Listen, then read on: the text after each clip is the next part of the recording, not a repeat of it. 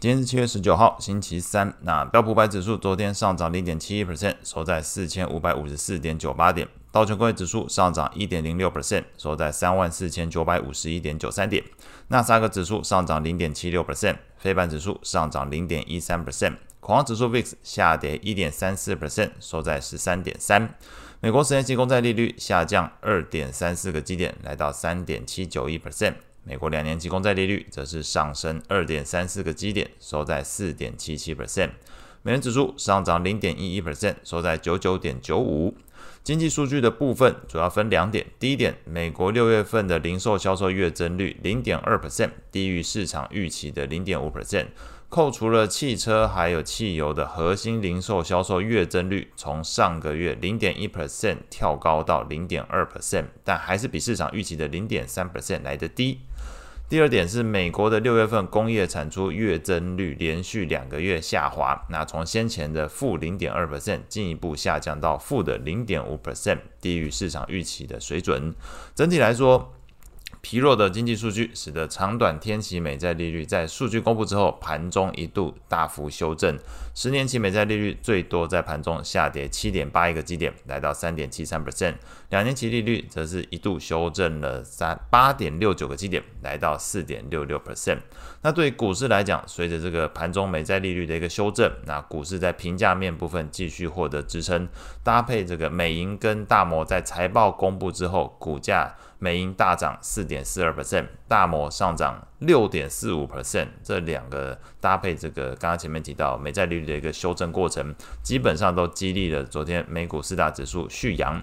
罗素两千指数涨幅一点二七 percent，甚至是超越了美股四大指数，基本上反映出整体的市况，投资气氛依然良好。换一个角度来看，除了刚刚前面提到的代表小型股的罗素两千指数表现出色之外，在昨天道琼工业指数涨幅一点零六 percent，紧追在后，也反映出市场对于价值股存在落后补涨的一个观点。标普价值股的 ETF 昨天涨幅甚至也优于纳指的 ETF QQQ，还有标普大型股 ETF XLG，甚至是标普五百指数本身。基本上，昨天在这个标普价值股的角度来说，都是表现的比刚刚前面提到这个 QQQ，然后 XLG 或者是标普本身来得好。类股的表现上来看，昨天在标普十一大类股里面表现最好的三个，分别是科技、金融还有能源类股。领涨的个股包含了大摩、美银，还有马拉松石油以及微软。那大摩的部分涨幅涨幅六点四五 percent。美银的话上涨四点四二 percent，马拉松石油上涨三点五一 percent，微软上涨三点九八 percent。那微软这种大幅上涨背后总是要有个原因哦。那昨天微软是公布了企业版的 Office 三六五 Copilot，它的这个订阅费用每个月。企业户是每个月三十美元，那普通版则是每个月二十二美元。微软的财务长表示，新款的 AI 产品预计会成为公司最快达到一百亿美元业务的一个项目。那消息公布之后，激励昨天微软股价大涨接近四个 percent。那昨天表现比较差的三个类股，则是在房地产、公用事业还有必需消费。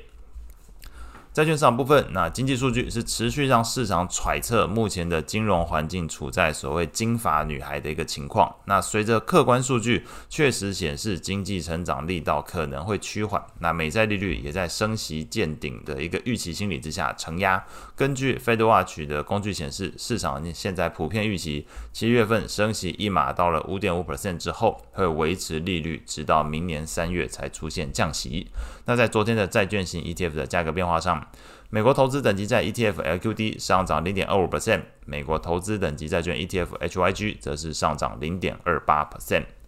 外汇市场部分，美元指数盘中其实一度有上涨零点二七 percent，来到一百点一一。不过中场还是收在一百之下，那这个涨幅最终来看零点一一 percent。那推动美元指数上涨的原因，有媒体的说法是受到美国核心零售销售比前一期上升，但是还有一个更大的可能是受到了欧元下跌的一个影响。那欧洲央行官员是表示，因为能源成本下降，使得通膨回落的速度可能比先前预期的更快。另外，偏鹰派的这个欧洲央行的官员荷兰。央行行长诺特则是表示，对于下周的欧洲央行利率政策之后，是之后哦，这七月份升息之后，还会不会继续收紧货币政策？感觉不确定。那隐含着这个 ECB 可能升息也接近了尾声的一个情况，所以公布这些。